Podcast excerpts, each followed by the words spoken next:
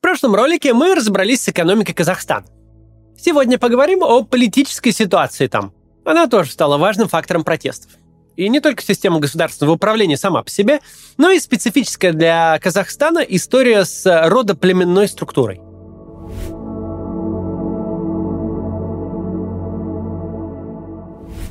Казахстан с политической точки зрения типичная постсоветская среднеазиатская автократия. После распада СССР власть осталась в руках прежнего бывшего первого секретаря местной компартии Нурсултана Назарбаева, любимого руководителя Елбасы. Аналогичным образом события развивались и в Узбекистане, и в Туркменистане, где верные коммунисты-ленинцы Ислам Каримов и Сапармурат Ниязов превратились в истинных восточных султанов.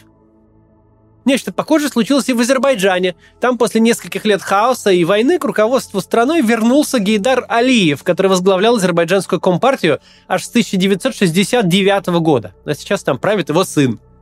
Во всех этих странах был установлен жесткий автократический режим. Подавлена оппозиция, ограничены права и свободы граждан.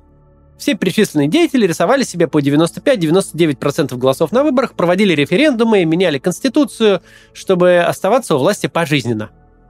Про то, как это делал Назарбаев, я уже рассказывал в одном из предыдущих роликов, повторяться не стану. Во всех четырех республиках развился культ личности правителей. Им при жизни ставили памятник, в их честь переименовывали улицы и площади, и даже вот города. Собственно, в таких странах транзит власти обычно осуществляется с помощью морга. В Узбекистане и Туркменистане так и случилось. Азербайджанец Алиев, уже будучи тяжело больным, передал свой престол сыну Ильхаму, основав, по сути, наследственную монархию. Назарбаев же оставался последним руководителем на постсоветском пространстве, пришедшем к власти еще до распада СССР. Поэтому э, крушение его режима, которое мы сейчас, судя по всему, наблюдаем, это историческое событие, можно сказать, последний бой советской номенклатуры. Ну а с точки зрения транзита Казахстан стал исключением. Назарбаев добровольно передал президентский пост в 2019 году, уйдя на должность Елбасы, лидера нации, неформального руководителя, морального авторитета, легитимность которого основана не на бумажках и на результатах выборов, а на всеобщем уважении и почете. И правит он, не выпуская указы, а давая советы, причем, как правило, не публично. Но при этом Назарбаев до последнего времени все-таки сохранял и некоторые важные государственные посты. Во-первых, он был председателем Совета Безопасности – в некоторых авторитарных постсоветских республиках, включая Россию, Совбез – это такая реинкарнация политбюро ЦК КПСС. Совет высших руководителей страны для обмена мнениями по наиболее сложным и чувствительным вопросам. Поэтому пост действительно важный, совсем даже не технический. Недаром Дмитрия Медведева после отставки с должности премьер-министра э, назначили именно заместителем председателя российского Совбеза. Он там, конечно, ни за что не отвечает и ни на что не влияет, но с точки зрения властной иерархии это звучит довольно неплохо. Во-вторых, Назарбаев в первое время после отставки сохранял за собой пост председателя Ассамблеи народов Казахстана. Это такой совещательный орган, контролирующий национальную политику в стране. Ассамблея при этом имеет квоту в 9 мест в казахстанском парламенте. В-третьих, до декабря 2021 года Назарбаев оставался председателем правящей партии Нур-Отан. На самом деле Нур-Отан – это, конечно, никакая не политическая партия в нормальном понимании этого термина. Это профсоюз чиновников – а человек, который возглавляет партию, в каком-то смысле является руководителем этого профсоюза, отвечающим за бесперебойную работу бюрократов. Нур Отан – это сестра-близнец нашей Единой России. Они даже появились в одно время, в 1999 году. Автократиям нужно сохранять все внешние признаки демократических государств, оставляя от них только фасады и полностью убирая все внутреннее содержание. Один из таких фасадов – многопартийность. Формально в Казахстане шесть партий. Парламенте по итогам выборов 2021 года представлен три из них. 76 депутатов Нур-Отан, 10 у Народной партии, это типа местные коммунисты, и 12 у Акжол. Это типа разрешенная либеральная оппозиция. Что-то вроде типа смеси яблока и новых людей. Как я уже говорил в одном из предыдущих роликов, в Казахстане результаты выборов, что парламентских, что президентских, это вещь в себе. Там никто даже не заморачивается никакими вбросами и каруселями. Просто на уровне областных комиссий рисуют нужные цифры. При этом, если вы пойдете в э, участковую избирательную комиссию, вы там можете совершенно спокойно получить реальный протокол. Никто совершенно не парится, что он никак не совпадает с финальными результатами. Поэтому всерьез говорить о казахстанском парламенте как об отражении настроения общества не приходится. А называть представленные в парламенте партии оппозиции можно с такой же долей правды, как можно назвать оппозицией у нас, например, ЛДПР. Настоящая же оппозиция в Казахстане давно разгромлена. Некоторые партии, например, Алга, были запрещены судом как экстремистские, другие закрылись сами, чтобы не ставить под удар своих сторонников. Многим оппозиционерам пришлось уехать за границу.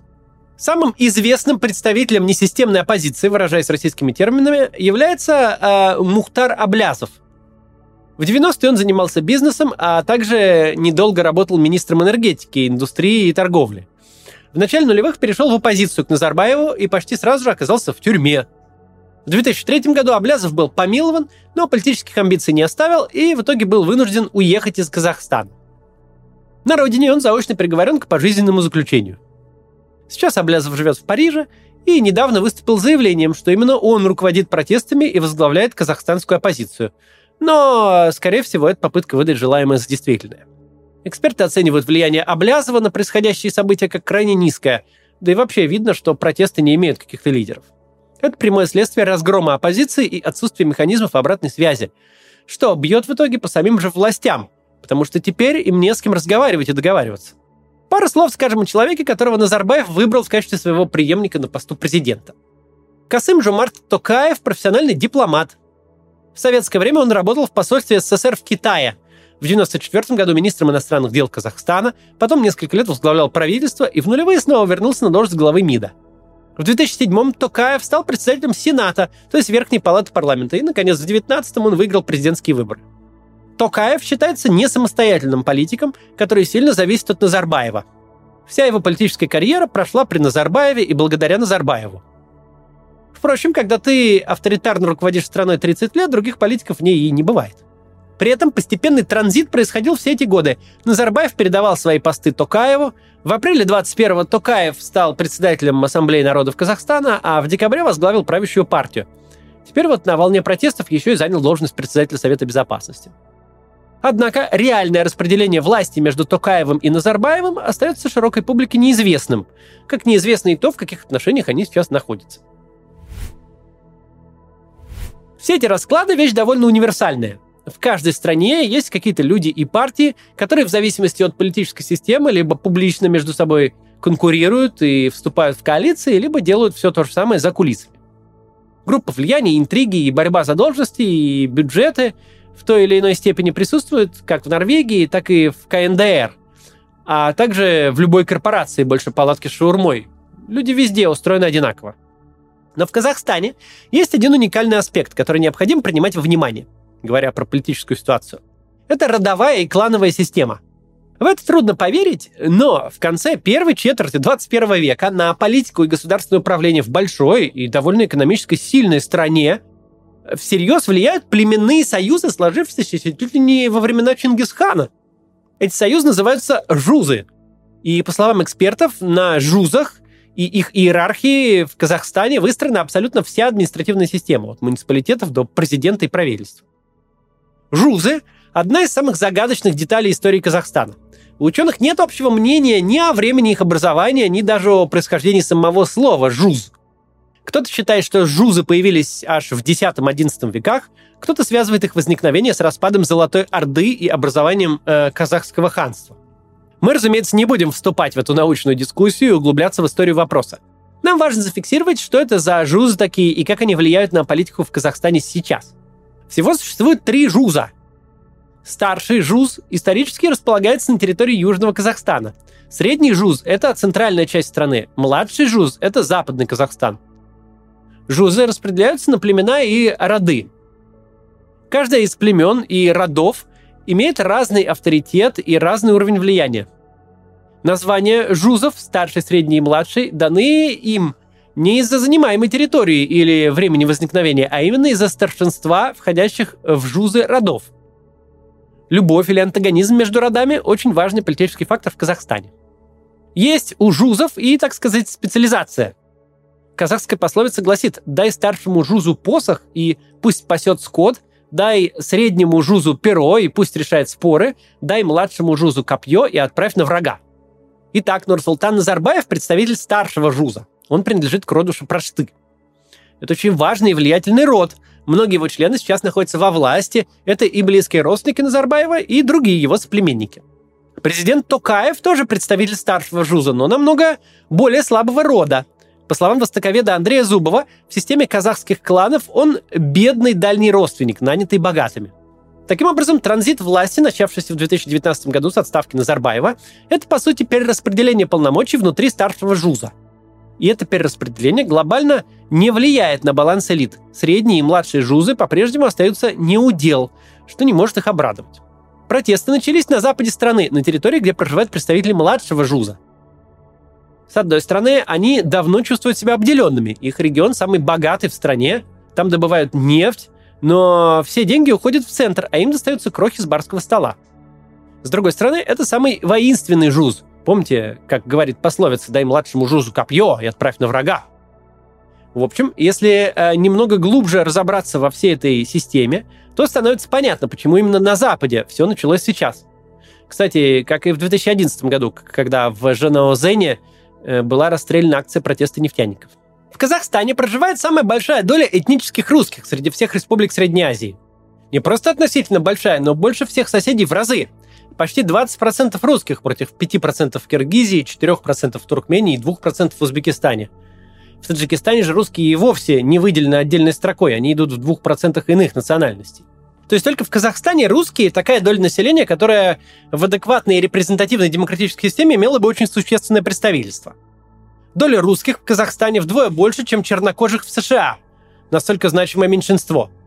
Казахстан – это страна без значимой бытовой дискриминации, опять же, в отличие от ближайших соседей.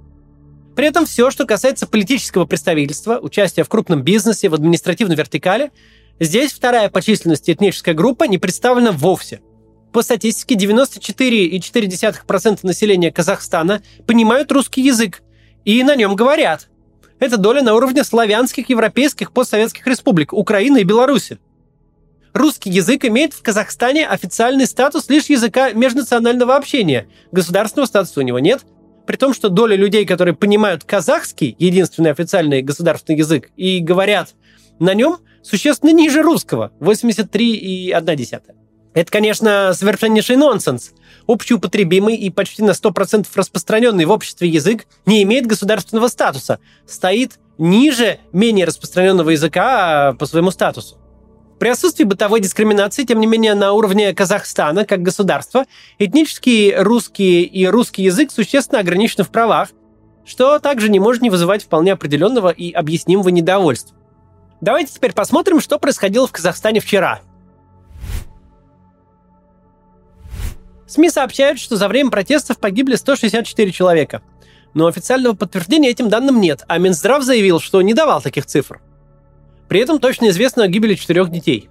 Ситуация при этом продолжает стабилизироваться. С 10 января даже возобновляются регулярные рейсы аэрофлота в Казахстан. Правда, не в аэропорт Алматы, который контролируется российскими военными, а в столицу. Официальная позиция властей по причинам беспорядков остается неизменной. В них обвиняют неких террористов, в том числе приехавших в Казахстан из-за рубежа. В подтверждение этих слов вчера было опубликовано видео допроса гражданина Киргизии, который был сильно избит. Он признавался на камеру, что ему предлагали 200 долларов за участие в протестах. Позже, однако, оказалось, что это никакой не террорист, а джазовый музыкант из Киргизии Викрам Рузахунов, эм, который приехал в Казахстан на концерт. Причем билет он купил еще в середине декабря. МИД Киргизии уже направил ноту протеста и потребовал э, Рузахунова освободить. Вот так вот. Поймали случайного киргиза и вот. Такая вот сейчас обстановка в стране. Вчера у меня на канале был стрим, где мы более подробно говорили о новостях. Мы его выложили как отдельный ролик, если еще не видели, посмотрите. Там же про экономику много поговорили, на вопрос я поотвечал. Мне показалось, стрим получился хороший. Вот. Так что посмотрите, если еще не видели. До завтра.